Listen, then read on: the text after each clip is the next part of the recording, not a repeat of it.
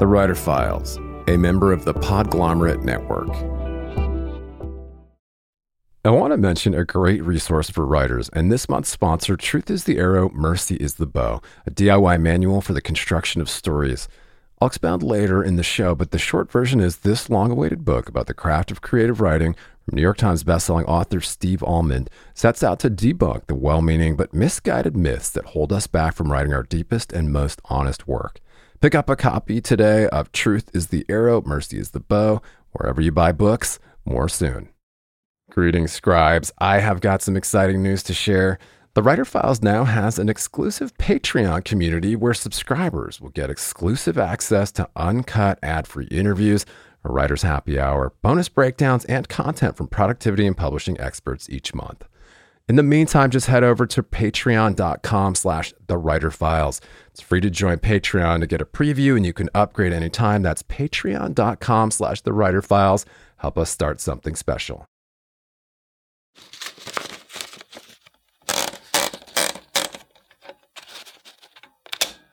The police procedural side of things for me is the trickiest because obviously it's not a role I've ever done. So I actually have a retired murder detective um, here in the UK who advises authors on their plot lines, which is super helpful. So it's something actually, even before I begin the writing process, I kind of run the main ideas through him um, just to check they're plausible, check how it would work with Elin, for example, going out to the island. You know, how much backup would she need? Would it be plausible perhaps that someone wouldn't be able to get to her? How would they make priority calls? So he's on hand to answer questions.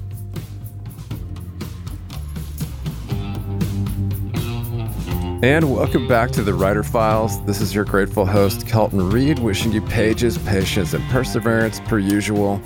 New York Times and number one Sunday Times bestselling author Sarah Pearse spoke to me about Agatha Christie's legacy, how to write plausible police procedurals, and the place that inspired her latest, The Retreat. Sarah is the author of The Sanatorium, her stunning crime fiction debut, instant New York Times and international bestseller, as well as a Reese's Book Club selection and critical success. Her second novel, The Retreat, is book two in her best selling Detective Elin Warner series, and another locked room style thriller, People magazine, called The Shining, but with a full house. New York Times bestselling author Ashley Audrain said of the book, Sarah has expertly crafted another eerie, atmospheric thriller that will have you looking over your shoulder as you read. Sarah studied English literature and creative writing at the University of Warwick before completing a postgraduate diploma in broadcast journalism and has worked in marketing and PR.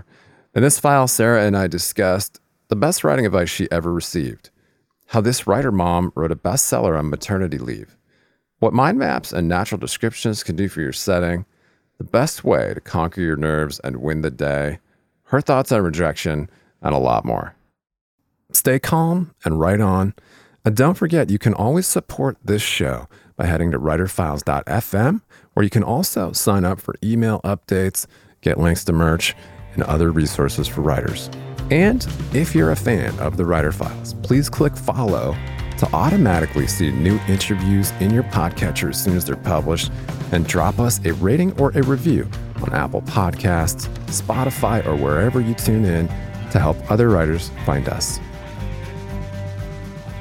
All right, welcome back to the Writer Files. I am honored today to be joined by New York Times bestselling author Sarah Pearse is joining us. I believe that Sarah is overseas. Is that correct? That's right. I'm um, over in the UK, um, in Devon, which is kind of southwest England, right on the coast.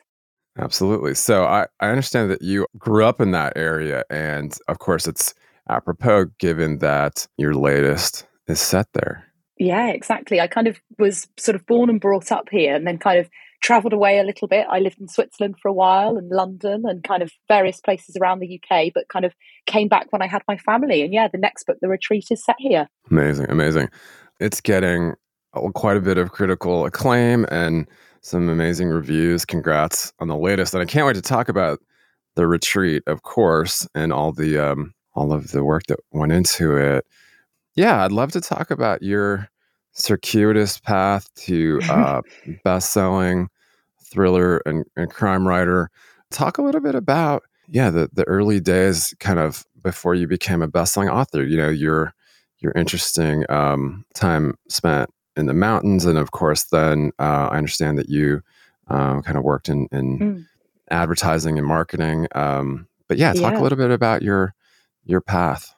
Yeah, so kind of just a very small sort of potted summary of sort of my early years. Probably like most kind of authors, I was a bit of a voracious reader, and I think probably I always wanted to be um, an author. I can kind of even remember saying I'd love to be a writer when I grow up, but I think it's not something you really think about till you kind of get to university stage. And I was I was one of the sort of first students on um, an English and creative writing degree course at a university uh, here in the UK called Warwick. Um, and it was quite an experimental sort of program, having sort of English literature as the sort of major, and then you sort of study creative writing alongside it. And that was probably my first foray, I suppose, into taking my writing seriously. Hmm. It was quite a tough process. We were often required to kind of write pieces of short fiction or poetry um, on really short notice. So it would kind of be we'd sit down and say, right, you've got to write this piece um, inspired by X. And then often we'd sort of um, have each other critique the piece. Um, so that mm-hmm. was a kind of great sort of fray, I suppose, into the writing process and sort of learning to get feedback. I think we developed a tough skin quite quite quickly. Um, and then I think one of the pieces of advice that kind of stuck with me on the writing course, my tutor very much said, you know don't worry if you feel like you aren't able to write right now. Go off and kind of live life you know experience different jobs travel um, and kind of see where that takes you in the writing. And i think that took quite a lot of pressure off. So yeah i kind of work in sort of a corporate sort of organization doing sort of pr for sort of household brands. So sort of always kind of working with words hmm. which i kind of never really moved away from um, but it, I suppose it was only really when I actually sort of was on maternity leave, which lots of people s- sort of say is quite odd, saying, How did you have time to write? But I think mm. it was hmm. probably the first time I had headspace that wasn't taken up with the day job. Um, and I think probably most new parents can kind of recognize you kind of want that little bit of space and time carved out just for you. Um, and my writing became my sanctuary, I suppose. So my daughter mm. would nap, she'd have a long lunchtime nap, and I'd start to write. So um, I started writing short fiction. So slightly different genre to the one I'm writing in now. Uh, but I kind of got pieces sort of published in, in magazines. And there's a great magazine here in the UK for female writers called Mslexia, um, hmm. which is sort of judged by other sort of authors, and then the pieces are published. And I had a piece of short fiction published there, and I kind of for the first time thought maybe I could sort of write that novel soon yeah and then kind of i'd had sort of experience with my role living in switzerland and always wanted to sort of set a book in the mountains. I found them something something very raw and dramatic and, and really quite beautiful about them. Um, but i didn't really have the seed of the idea for what would become the sanatorium till i kind of went on holiday with my family. And there was a magazine sort of describing the legacy of sanatoria in the alps and how they mm-hmm. often in certain resorts kick-started sort of tourism um, and I knew I'd found the idea and the idea for a thriller. So yeah, I kind of sort of my writing journey led to that point. Yeah, yeah. And the rest is history, of course. The Retreat is your second novel, and it yeah. is part of uh, a series now that's building. So, talk a little bit about kind of the impetus to revisit the main character, of course, and then mm. kind of the threads from your debut, which was a just a critically an incredibly well received and, and incredibly popular debut um, to now and kind of how you're feeling about the evolution of your your uh, career and your process. Yeah, I think when I started writing sort of Elin as a character, she'd probably appeared in sort of various pieces of short fiction um, hmm. that I'd been writing as a character. And she was someone that I knew I kind of wanted to sort of go on a journey with. And I think in the sanatorium, we meet her at quite an interesting place in her career for a detective. I think usually we kind of meet the detective perhaps when they're on the sort of down and out or kind of, you know, mid case. But yeah, for Elin, she's sort of on a career break. So she's not actually working. And I think kind of you have her as a character in the sanatorium, really sort of exploring whether she wants to go back into her role. Um, and yeah, how she, sort of, I suppose, how she fits in the world as a person with her family and in her relationships.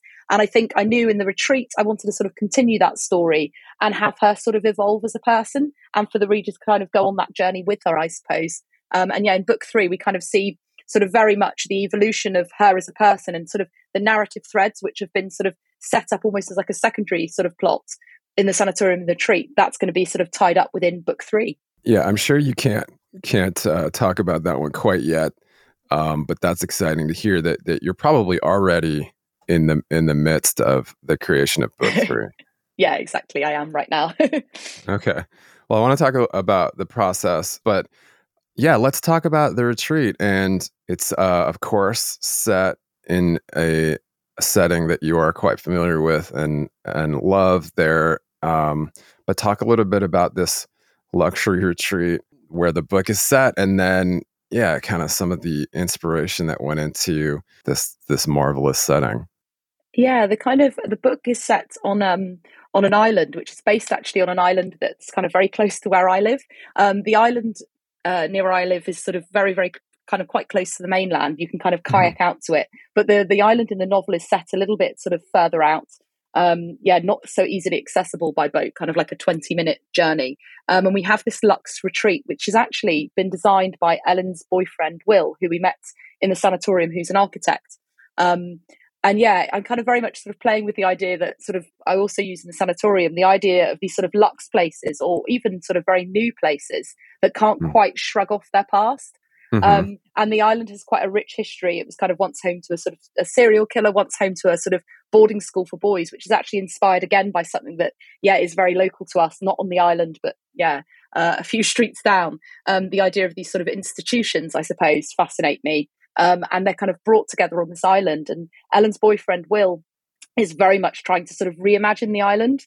Um, yeah. And I think we kind of see at the beginning the idea that he very much wants to forget that past and just create this sort of brand new thing. But I think Elin's very aware that, yeah, the past is always knocking, I suppose. You know, the, the idea of tapping into kind of the history of these, you know, obviously these ancient sites that, you know, for, for, hundreds or even thousands of years have been used for you know who knows what but you know the, yeah. the, of kind of rekindling these myths or um, folklore to kind of dot the new with the old you know it, it kind of brings into question a lot about kind of almost you know um, kind of the instagram tourism itself and of course you talk a little bit about um, environmental yeah. concerns that go into kind of you know developing these these ancient and um, kind of uh, you know at times we consider them like haunted you know haunted places that yeah. you know we probably should should be leaving alone or or at yeah. least in some place uh, recognizing as sacred or something you know yeah absolutely and i think in the sanatorium i kind of played with this sort of arc- the design feature i suppose of the sanatorium which was sort mm. of these gl- clear glass boxes where you had kind of elements from the sanatorium's past kind of suspended there, sort of medical implements and instruments. Mm-hmm. Um, and yeah, as you say, kind of tapping into that sort of Insta idea of someone kind of coming along, oh, that makes a neat idea. I'll take a photo of it without really stopping to think kind of about the past of, of that place. And one of the things I'm genuinely fascinated by is sort of repurposed buildings. Um, and yeah, the idea that kind of the energy of what has gone before might still be lingering. Um, yeah. And I think that idea haunts me and definitely haunts the characters within my book. Yeah, I'm genuinely fascinated by that idea. And I've definitely felt vibes in certain places. There's a castle very close to where we live that's sort of rumored to be haunted. And it definitely has an odd feeling about it. Yeah.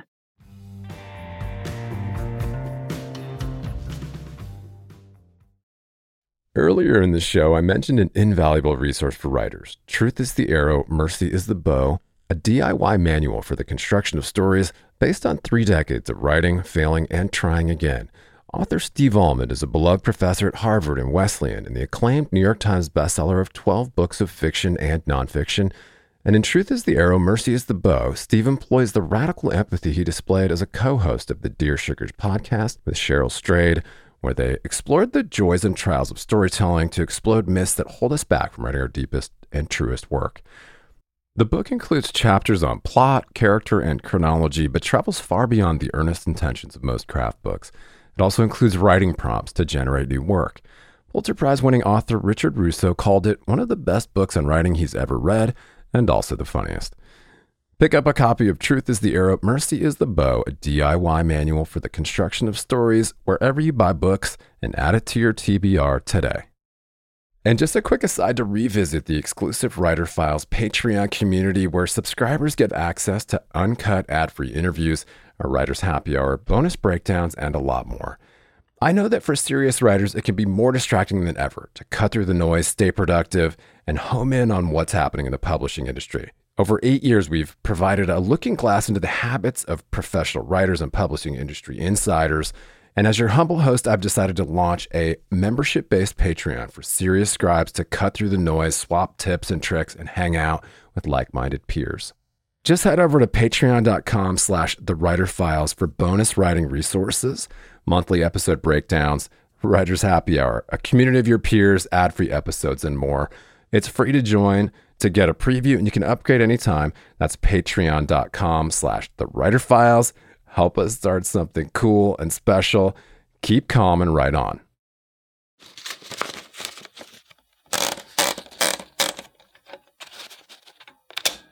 Um, I think someone had called it "The Shining" with a full house. yeah. And I've actually been to in that hotel.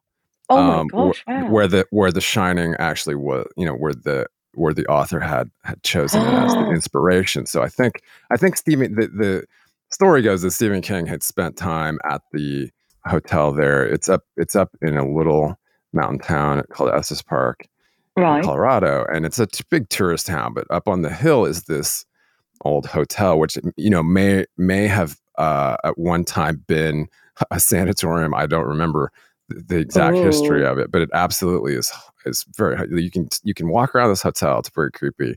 Um, but apparently, he in in this one in this particular room, I think it was room two seventeen. Um, mm. The author had this horrible nightmare. Um, and I think to this day that room is like, but you know, it's booked out for like years because people oh want to go and and stay there, and it definitely feels kind of haunted. But yeah, I don't know whether I would. Lots of people ask me, "Would you stay at the kind of building you created in your mind?" And I said, "I know it sounds terrible. I lived there in my mind, but I would not stay there." yeah, I'm not sure Sorry, I want to stay in that room. yeah, either. No, no, no. yeah. So AJ Finn, a peer number one New York Times bestselling author, had said if Sarah Pearse's sensational debut, The Sanatorium, summoned the dangerous spirits of Gothic storytellers past, her new novel, The Retreat, recalls the one by one nerve shredding of Agatha Christie at her darkest. and you you've mentioned Agatha Christie, of course, has set uh, some of her most famous work in the areas surrounding Devon. You know what what inspired you to undertake the as we're calling it, kind of the locked room mystery. And uh, yeah, I don't know, just some of the, some of the legacy, I guess, of this particular yeah. genre. Yeah, I think kind of living here, she kind of actually lived um, in a house kind of sort of 10 minutes from where I live. And her sort of holiday home was Greenway, which is again sort of in Torbay where I live. And yeah, lots of her books are kind of set locally. And it's, I think probably for any author, kind of when you have a place that you sort of love so much and you're sort of naturally inspired by, I love books that kind of have a really strong setting, I suppose. And I think thrillers in particular that have kind of a setting that sort of becomes a character in its own right. And I think something Christie kind of does so well is kind of takes those settings and you kind of yeah, you're there in your mind, whether it's sort of abroad or in the UK. One of her favorite books of mine is sort of Dead Man's Folly, which is actually kind of set at sort of a fictionalized version of her holiday home here in Devon. And hmm. she conjures that sort of world of being by the river just, yeah, so, so beautifully. Um, and I think something, yeah, she does really well is having that kind of closed cast of characters and your suspicions are kind of constantly sort of shifting between them.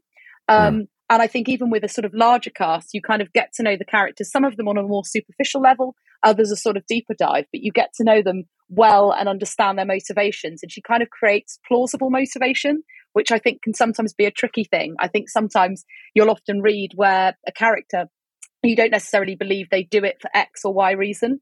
And yeah, the sort of locked room idea really appeals to me because I love the idea you're putting kind of your characters and in sort of my case with Elin the detective under a lot of tension um, by not having that kind of escape in the sanatorium. She's able to speak to the police on the phone, but they aren't able to reach her.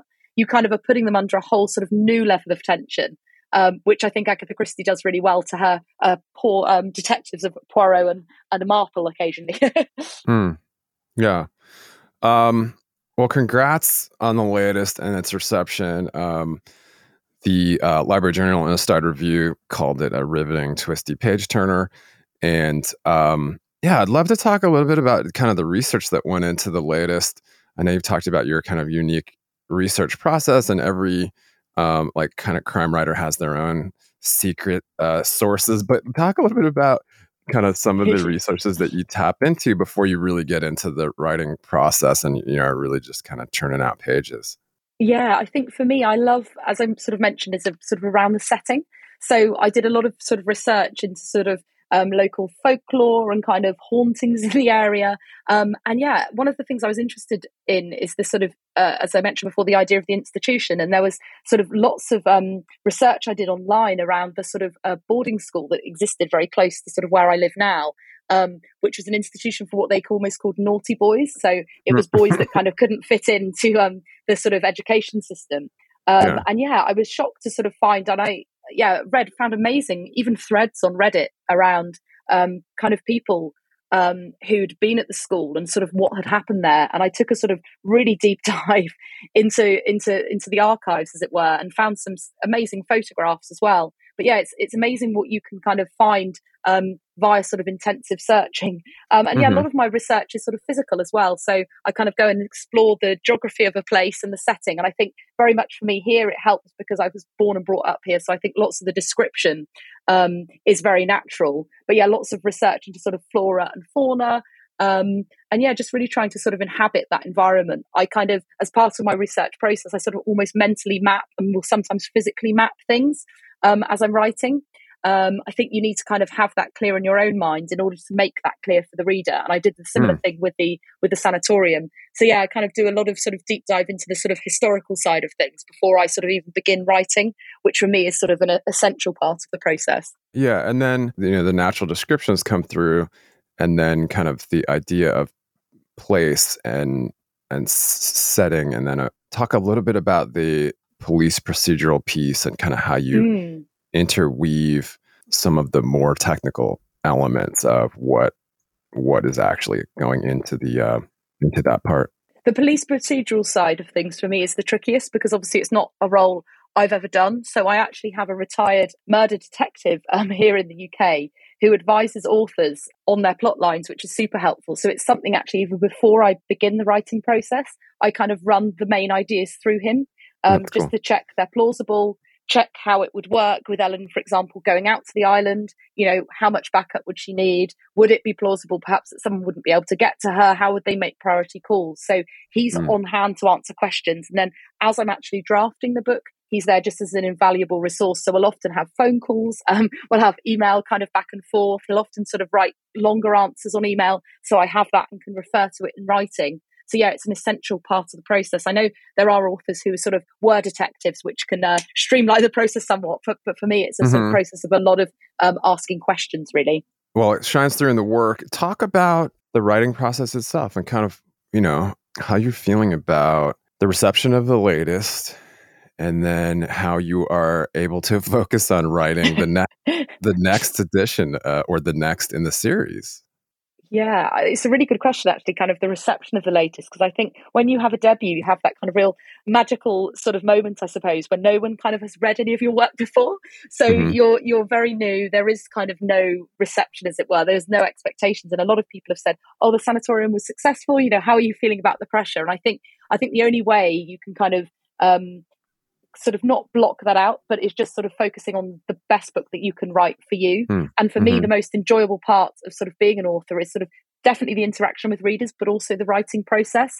So I think the best way of kind of conquering any of those nerves is to sort of get going into actually writing and writing sort of an outline for the next book and then sort of thinking about that next book. For me, there's a lot of excitement that comes with that initial idea and sort of the research and kind of the deep sort of dive into detail in the in the plot, for example, which I tend to sort of work out loosely in advance. Um, I know some authors don't. But yeah, I've, I've tried to sort of very much um, compartmentalize the reception of this book while I'm thinking about the next, which is the only way I can do it.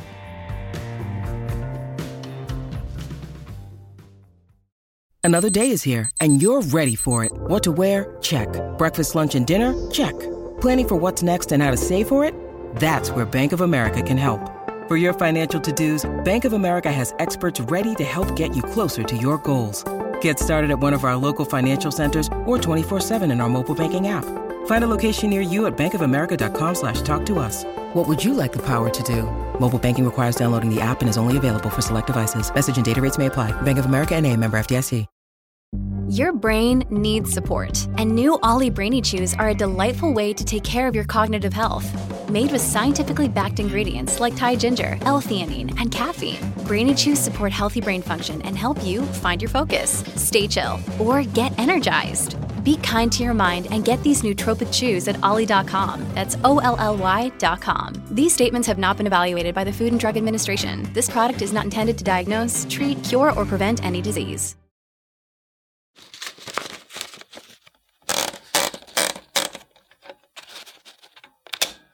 So let's talk about kind of like your best writing day, like when you're really getting into a flow state, when you've completed, you know, when, when you feel like you're ready to sit down and start, you know, really getting into the flow of things. Mm. What it, what is like your best writing day look or kind of feel like? Can you kind of be a little bit evocative about like how a day like that feels for you? Yeah, for me, absolutely. I kind of I need to be alone. Um, it makes me quite an antisocial author, but um, yeah, I need to be alone and kind of in silence. And I really sort of my ideal day is kind of starting the day with sort of uh, a vast mug of coffee um, and going for a walk. For me, I kind of need to exercise sort of first thing in the morning to sort of clear my head. Um, I'm not someone that can sort of wake up and kind of get going into the writing. And I mm. like to know I have like an extended period of time ahead of me. So if I know there's sort of interruptions and I've got to be involved in other stuff, I find that quite distracting. I just like to know I have that sort of day sort of laid out. Um, and I kind of sit in sort of my little office area or in the bedroom where I have a desk set up.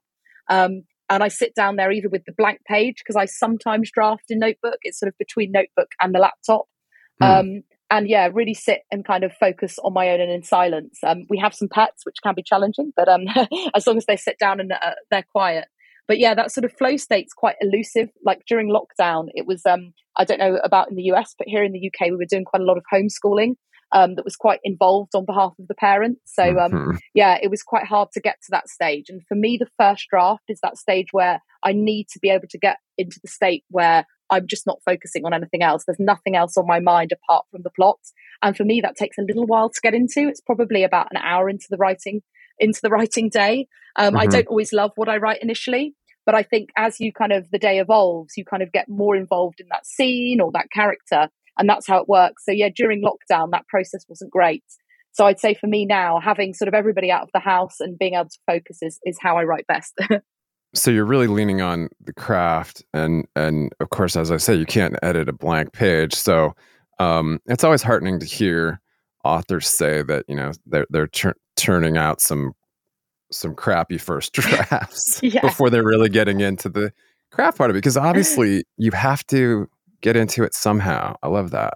Yeah, and I think you're so hamstrung. For me at the beginning, I think my biggest kind of advice, and I think it was only something I knew, which sounds a bit about face, but I think it's only something I knew after writing the first book.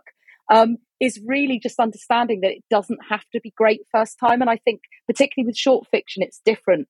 I, I was really strung up on getting kind of every sentence I wrote kind of perfect before I could move on.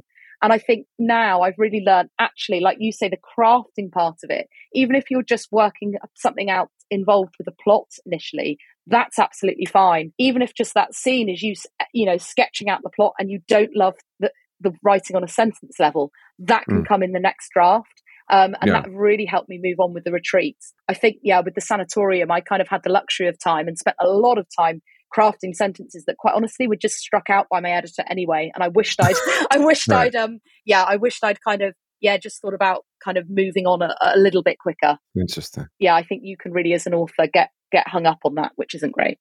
Yeah. Well, I'm sure you have family or k- kids that s- see you not writing and when you're actually working, right? Because part, you yeah. know, as you mentioned, part of it is walking and part of it is is letting um you know the the plot or the characters kind of develop in your mind and so you're doing some of your brain's doing some of that work for you in the background while you're doing mm. other things and so i think you know this is why so many famous authors were big walkers and did, did the same as you you know would take long walks in the morning and then do the writing in the afternoon um, seems like a, a, a kind of a familiar characteristic of of well-known authors I, I would be interested to know actually if agatha christie was a a walker, but she was certainly yeah. in- incredibly prolific. Um, do you see yourself going on to be a prolific uh, thriller writer, a prolific crime writer?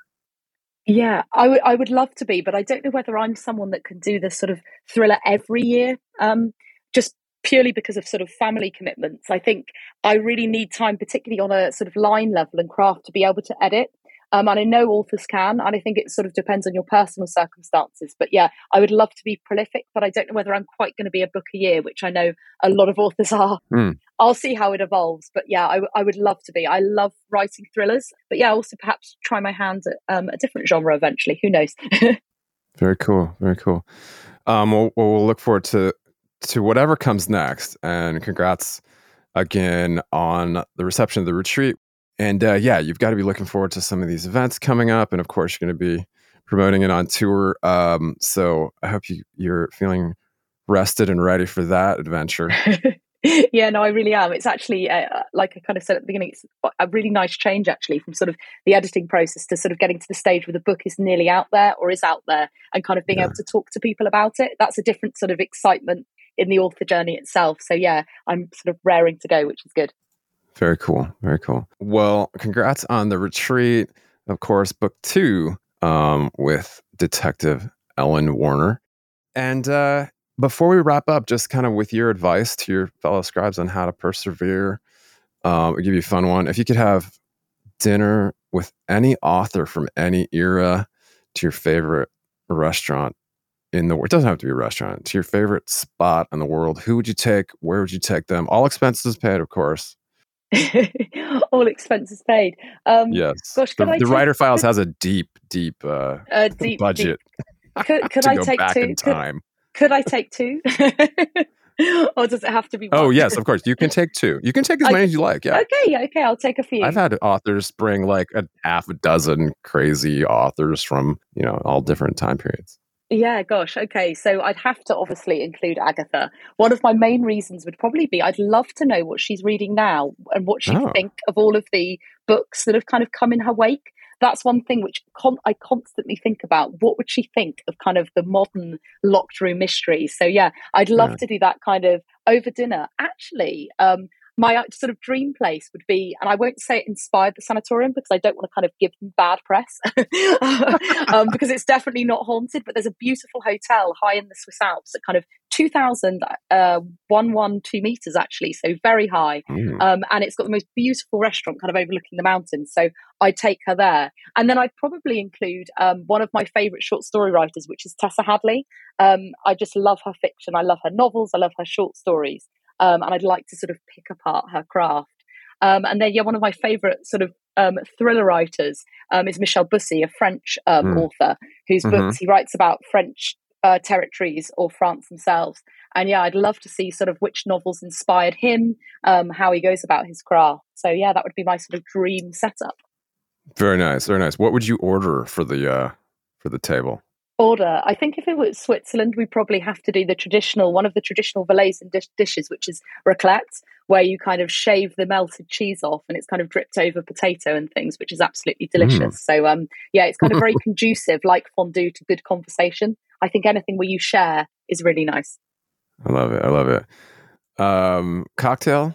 Cocktail. Ooh would have to be. I don't know whether I do cocktail. It would probably be gin and tonic. So I love gins of all ah. kind with really interesting tonics. So yeah, a gin and tonic it. of some description. it just kind of made my mouth water. It's a little early here, but um... to be honest, it's the same. When I mentioned it, it's quite a warm, a warm day here, and I'm looking, thinking, could I? I don't Love know. It. Well, uh, maybe just your final kind of, I don't know, your pearl of wisdom for for aspiring or established authors on just how to keep the faith? Yeah, I think is is is really not to worry about rejection. I think um, it's one of those kind of cliche things people say: keep going, kind of keep persevering. And I know, like when I was writing, you kind of feel sometimes, oh, it's easy to say when you're in the position of being published.